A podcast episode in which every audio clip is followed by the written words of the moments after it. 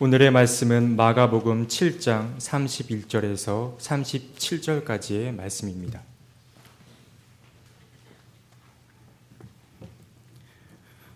예수께서 다시 두로 지역을 떠나 시돈을 거쳐서 대가볼리 지역 가운데를 지나 갈릴리 바다에 오셨다.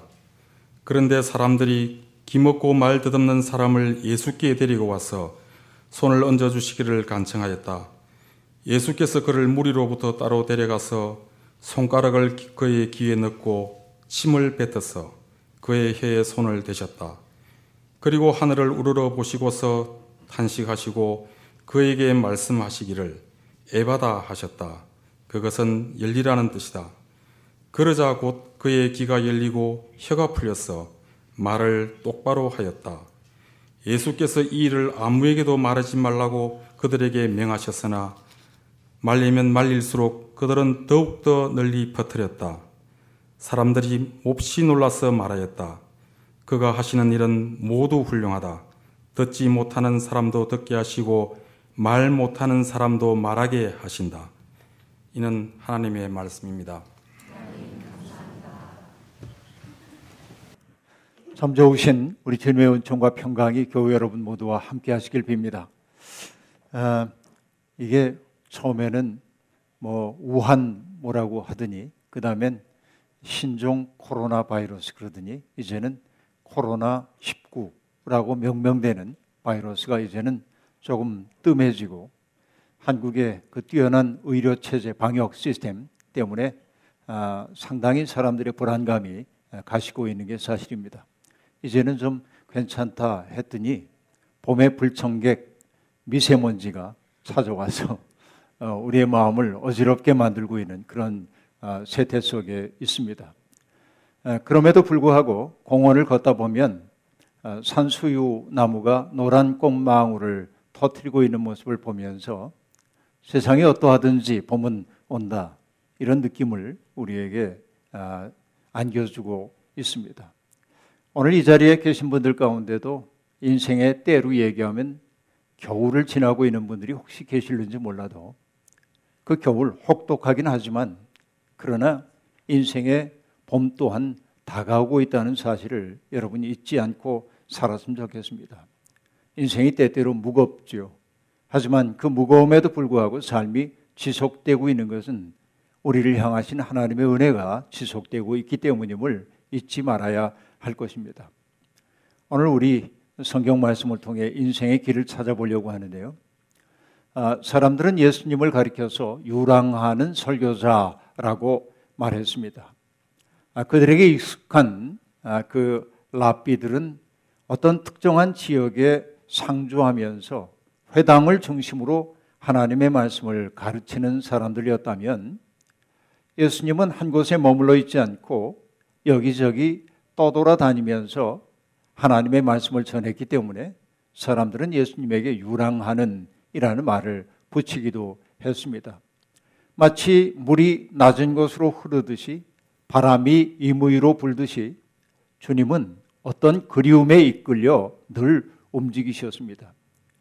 그 그리움은 따뜻하고 아름다운 일들만이 아니라 세상의 아픔이었습니다. 주님은 세상의 아픔을 마치 자석이 쇠붙이에 끌리듯 쇠붙이가 자석에 끌리듯 아픔이 있는 곳을 향해서 언제나 나아가셨고 그들의 아픔을 당신의 온몸으로 부둥켜 안으셨던 것을 알 수 있습니다.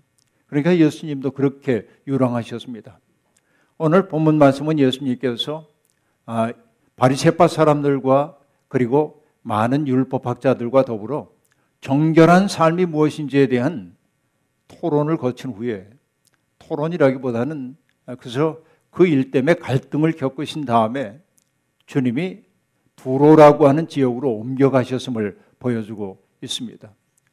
두로는 지금으로 얘기하면 레바논 땅에 속합니다. 지중해 변에 있는 레바논 땅인데 그러니까 갈릴리에서도 상당한 거리가 있는 그곳으로 주님이 옮겨가신 겁니다.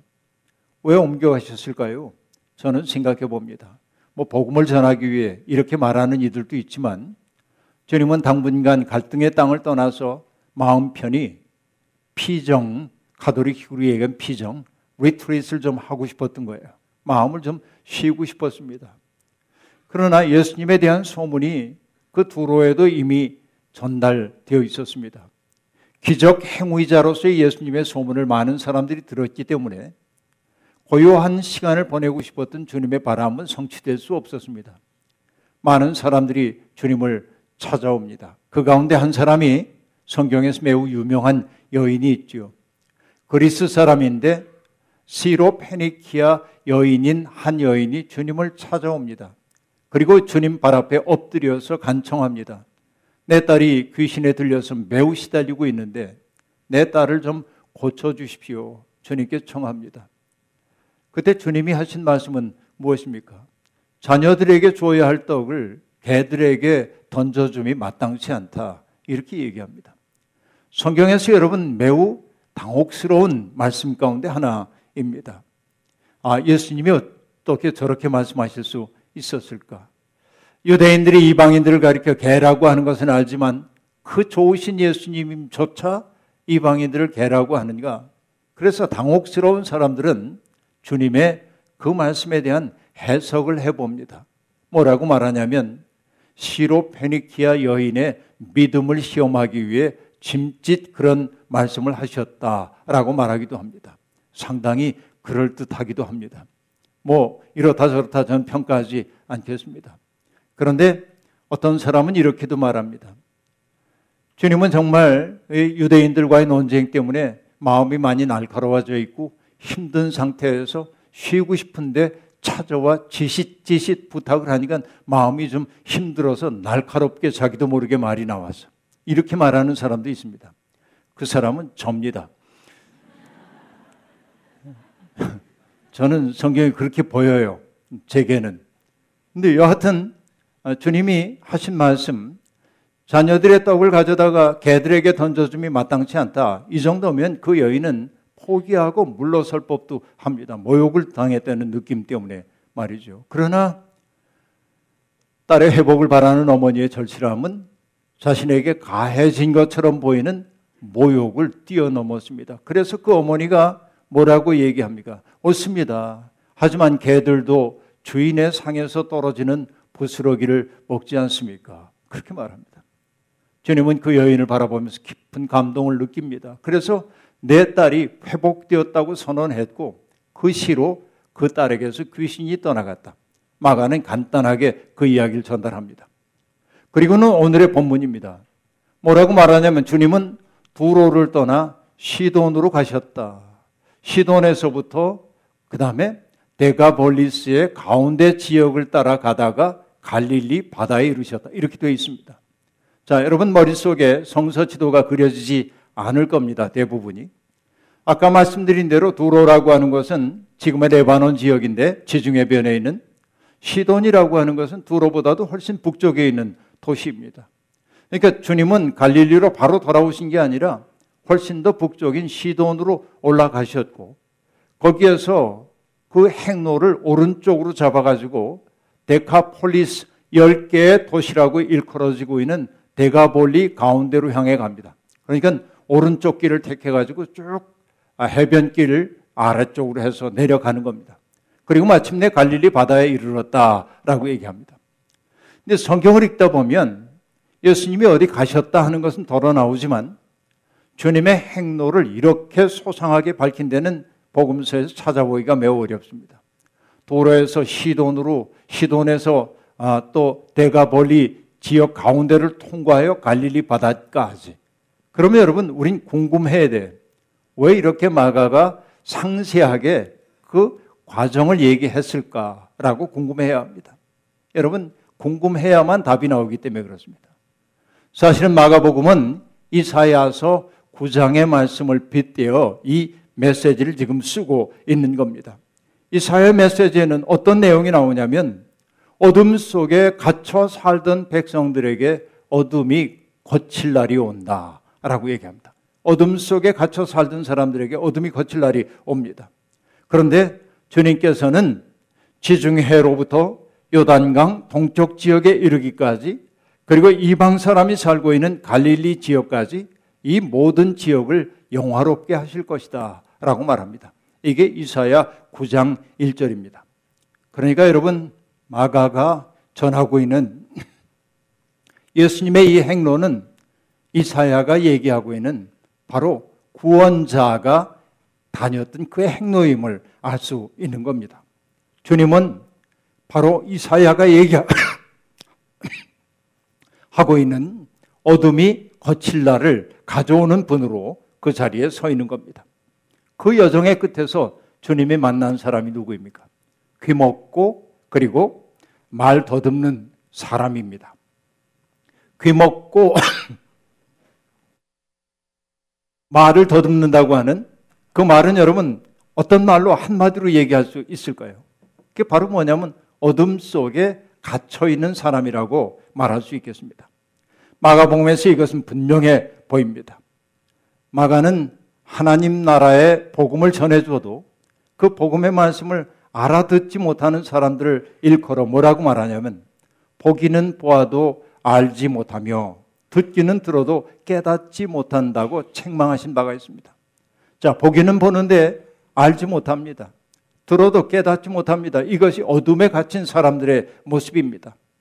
스승과 함께 있으면서도 여전히 눈을 뜨지 못한 제자들을 바라보며 주님은 뭐라 하셨습니까? 너희는 눈이 있어도 보지 못하며 귀가 있어도 듣지 못하느냐? 기억하지 못하느냐라고 말합니다. 그러니까 귀먹고 말이 어눌하다고 하는 말은 이사야가 얘기하고 있는 어둠 속에 갇혀 있는 상태를 일컫는다고 볼 수 있겠습니다.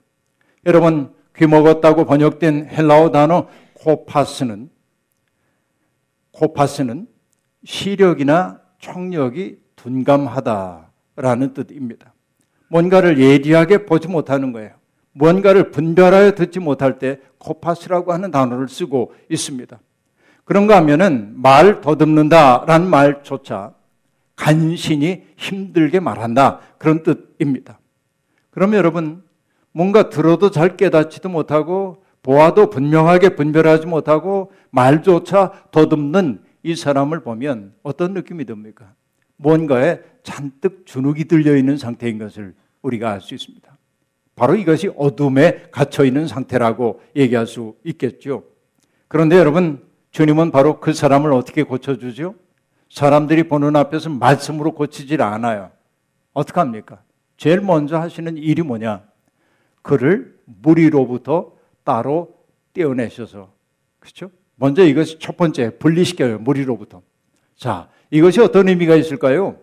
귀신 들린 사람조차 현장에 있지 않아도 말씀으로 고치시는 주님이 왜 이 사람을 무리로부터 떼어내셨을까? 이것도 궁금해져야 하는 것이죠. 사실 마가복음에 보면 이 장면이 또 하나 등장하는 것을 알 수 있습니다. 마가복음 8장에 보면은 베세다의 맹인을 고쳐주는 얘기가 나오는데 주님은 베세다에서 앞을 보지 못하는 사람을 만났을 때 그를 마을 밖으로 데려가셨다. 이렇게 되어 있어요. 무리로부터 떼어내시든 마을 밖으로 데려가시든 뭔가 다른 사건이 벌어지고 있음을 알 수 있습니다. 그러면 이렇게 말할 수 있겠어요. 무리 혹은 마을이라는 것은 어떤 곳입니까?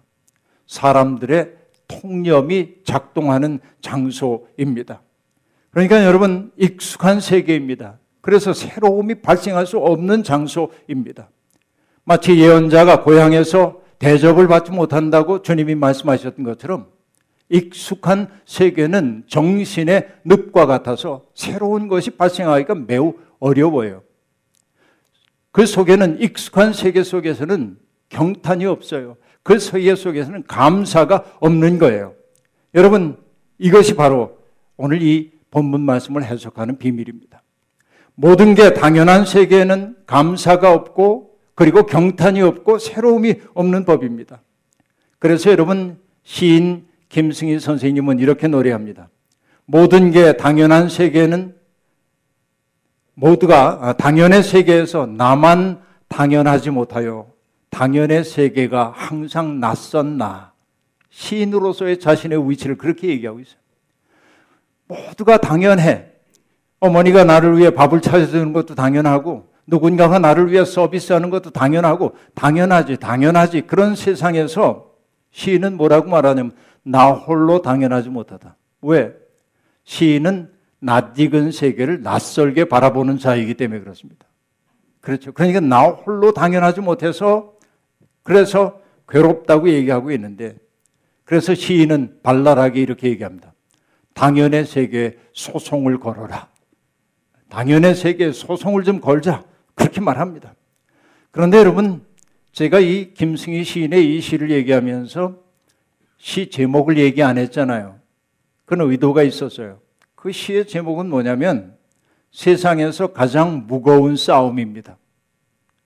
시인이 하고 있는 말을 들어보세요. 세상에서 가장 무거운 싸움은 압도적인 적과 싸우는 게 아니라 당연한 세상과 싸우는 게 제일 어려운 거예요. 통념이 작동되는 그 세상 속에서 새로운 것 얻기가 정말 어렵다고 하는 얘기입니다. 그래서 여러분 예수님이 귀먹고 말 더듬는 사람을 따로 불러 세운 것은 통념의 인력으로부터 벗어나서 새로움과 직면하라고 하는 초대라고 볼 수 있습니다. 통념에 사로잡혀 있는 동안에는 자기를 새롭게 바라볼 수가 없기 때문에 그렇습니다. 저는 가끔 아주 보수적인 교회에서 신앙 훈련을 받았던 분들을 만나 대화를 나눌 때가 있습니다. 때때로 강의를 하기도 하죠. 강의를 들은 사람들의 대부분의 반응, 강사이기 때문에 좋은 반응을 해주겠죠. 참 좋습니다. 그렇게 얘기합니다. 그리고 뭐라고 얘기하냐면, 그런데 두렵습니다. 왜냐하면 오랫동안 우리가 훈련받아왔던 신앙의 문법과 다른 문법으로 내가 얘기하는 것처럼 들리기 때문에 그렇습니다. 아무리 얘기해줘도 거기에서 벗어나지 못해 그 틀 속에. 왜? 그 틀에서 벗어나는 순간 내가 벌 받을지도 모른다는 두려움이 확고하게 사람들을 사로잡고 있는 거예요.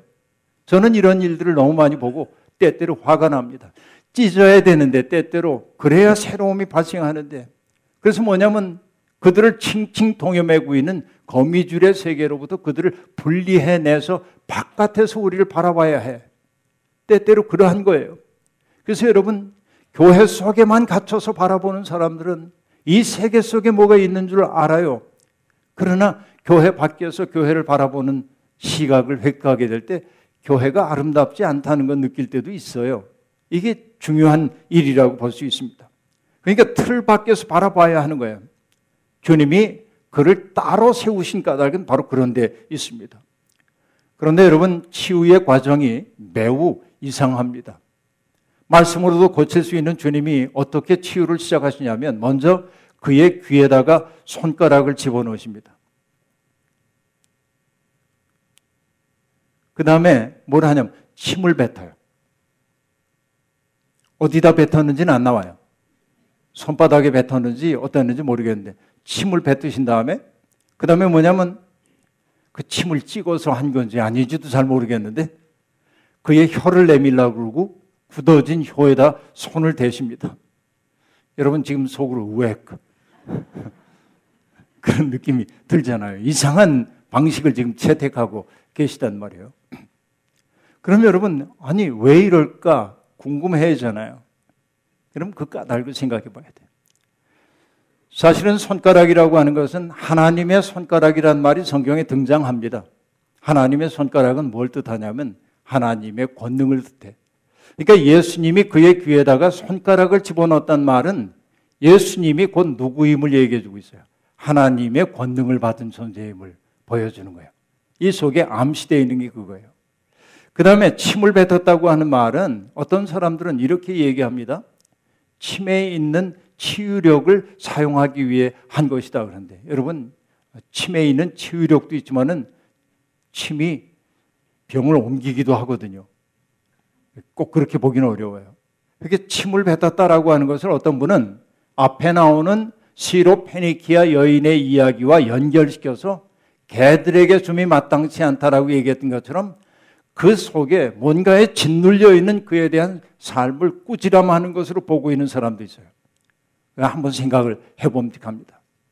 그리고 굳어져 있던 그의 혀에다가 손을 댔다고 얘기를 하고 있습니다. 마침내 이 이상한 일을 하신 주님이 말씀하십니다. 그 말이 뭐냐면 에바다라고 하는 말입니다. 에바다라고 하는 말은 수동형, 명령형입니다. 명령형 수동태로 되어 있습니다.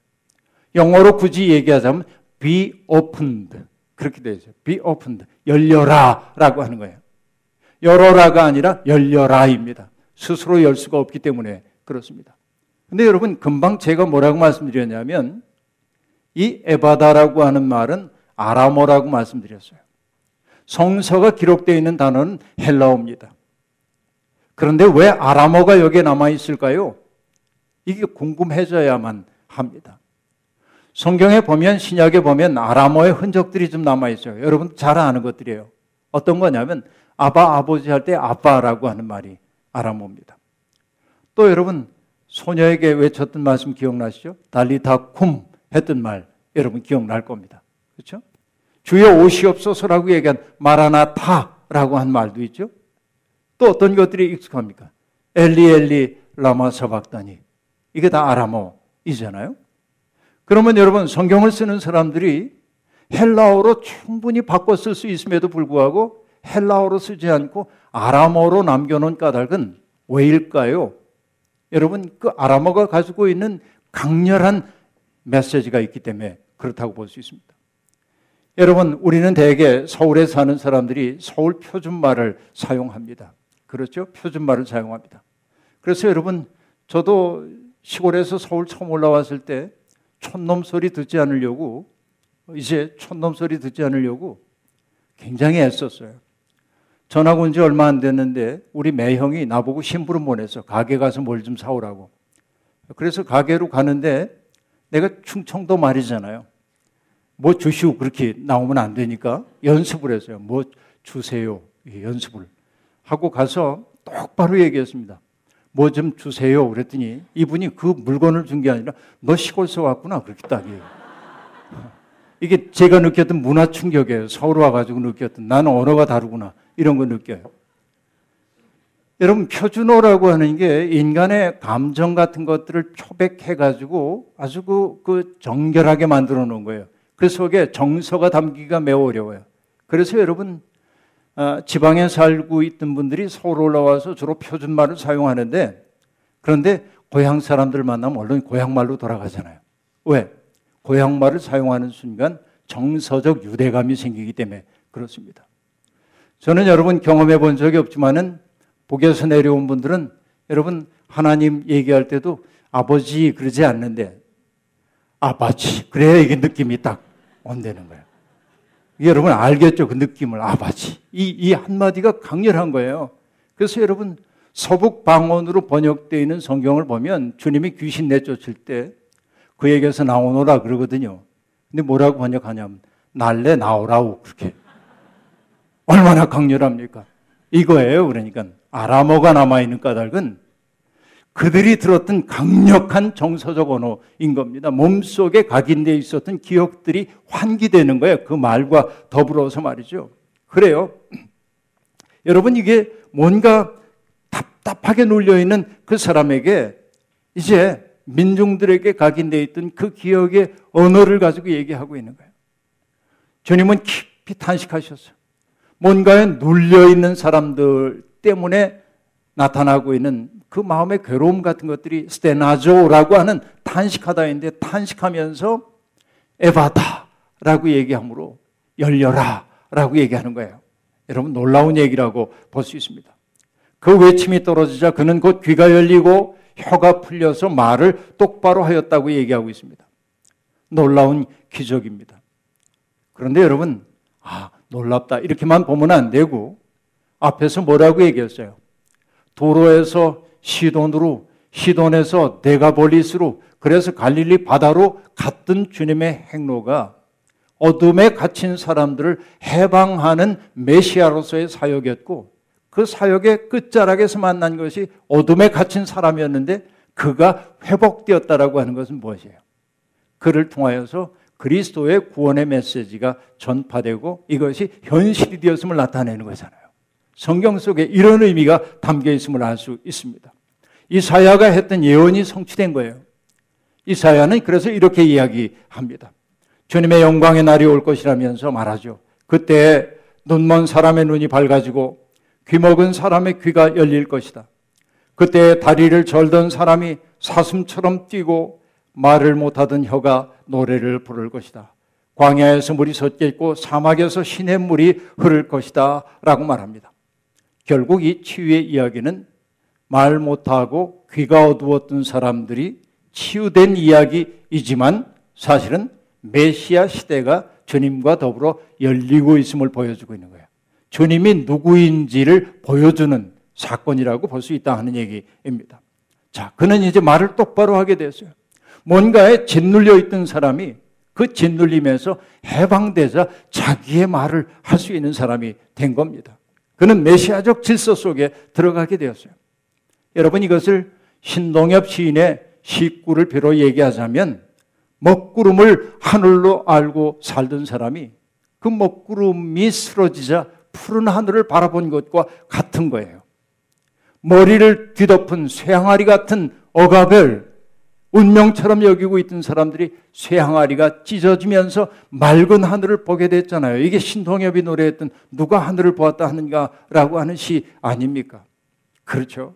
그래서 시인은 이렇게 얘기하죠. 아침 저녁 내 마음속 구름을 닫고 티 없이 맑은 영혼의 하늘 볼 수 있는 사람은 외경을 알리라.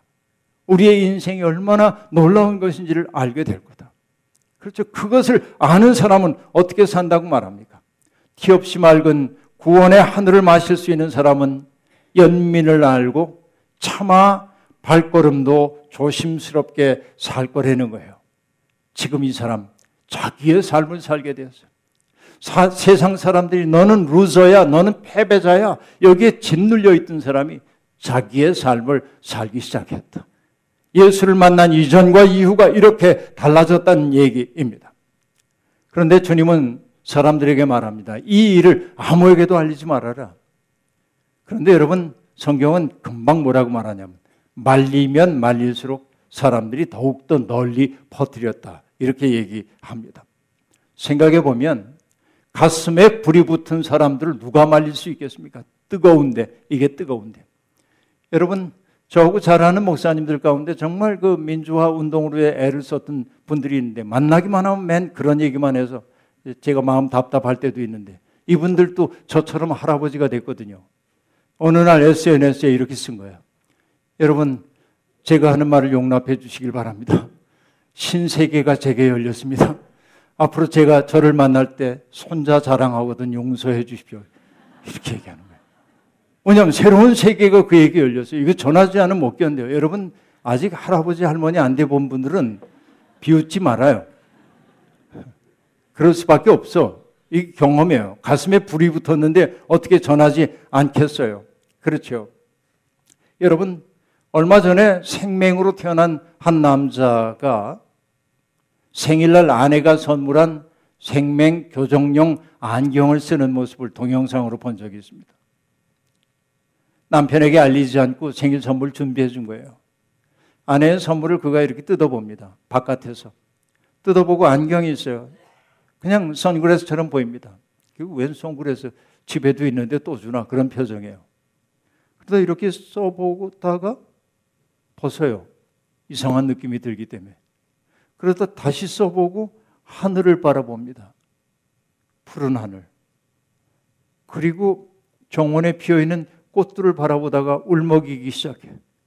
생전 처음 그 색색을 본 거예요. 울먹여요. 그러자 아내가 얘기합니다. 아이의 눈을 좀 보세요. 자기들 애기 눈을 좀 보래. 그러니까 애기 한 일곱 여덟 살밖에 안 된 아이 이렇게 안고 눈을 바라보다가 왈칵해가지고 돌아서 눈물을 닦아요. 얼마나 예뻐요. 그 아기 눈 색깔을 처음 본 거야.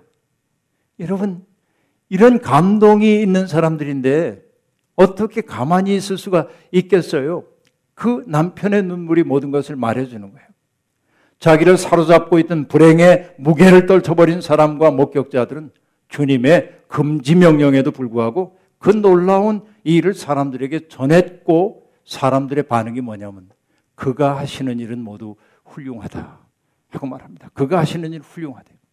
듣지 못하는 사람도 듣게 하시고 말 못하는 사람도 말하게 하신다라고 말합니다. 성경을 읽다 이 대목에서 가슴이 울컥해집니다. 우리가 사는 모습을 보며 세상 사람들이 이런 말을 해주면 얼마나 좋을까요? 예수 믿는 사람들은 다 훌륭하다. 이 말을 들을 수 있으면 얼마나 좋겠습니까? 그러나 세상은 지금 우리에게 그렇게 말하지 않죠. 저들을 바라보니 하나님 안 계신 것 같아. 이렇게 말하지 않아요. 이게 지금 우리의 삶입니다. 스스로 말 잘한다, 영적으로 박다 하는 사람들, 그들이 함부로 뱉어내는 말들이 하나님을 주어로 하여 하는 그 말들이 많은 사람들에게 상처를 주고 상실감을 주고 있음을 알 수 있습니다. 여러분, 우리의 굳은 혀가 풀려야 합니다. 마땅히 해야 할 말 해야 하고 볼 수 있는 것 볼 수 있어야 합니다. 그래야 우리의 영혼이 맑아지고 당당해집니다. 우리가 하는 말과 행동이 하나님의 영광을 드러낼 수 있었으면 좋겠습니다. 그래서 마음속에 간절한 것은 주님 우리에게도 에바다 외쳐 주십시오. 보아야 할 것 보게 도와주시고 해야 할 말 하게 도와주시고 내가 내 삶의 당당한 주인 되어서 세상 사람들의 평가와 관계없이 하나님이 주신 삶을 한껏 살아내게 해 주십시오. 우리도 가슴에 불이 붙어 주님 전하며 살게 해 주십시오. 여러분, 여러분의 삶 속에도 이 에바다의 기적이 주님과 더불어 나타나기를 주의 이름으로 축원합니다. 주신 말씀 기억하며 거듭의 기도 드리겠습니다. 하나님, 눈이 어둡고 귀도 어두운 우리들입니다. 해야 할 말 제대로 하지 못하고 살기도 하는 우리들입니다. 답답합니다. 짓눌려 있습니다. 불쌍히 여기소서. 에바다 외쳐 주시옵소서.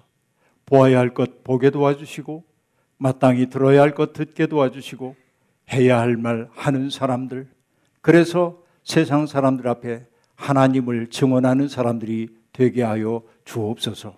예수님의 이름으로 감사하며 기도하옵나이다.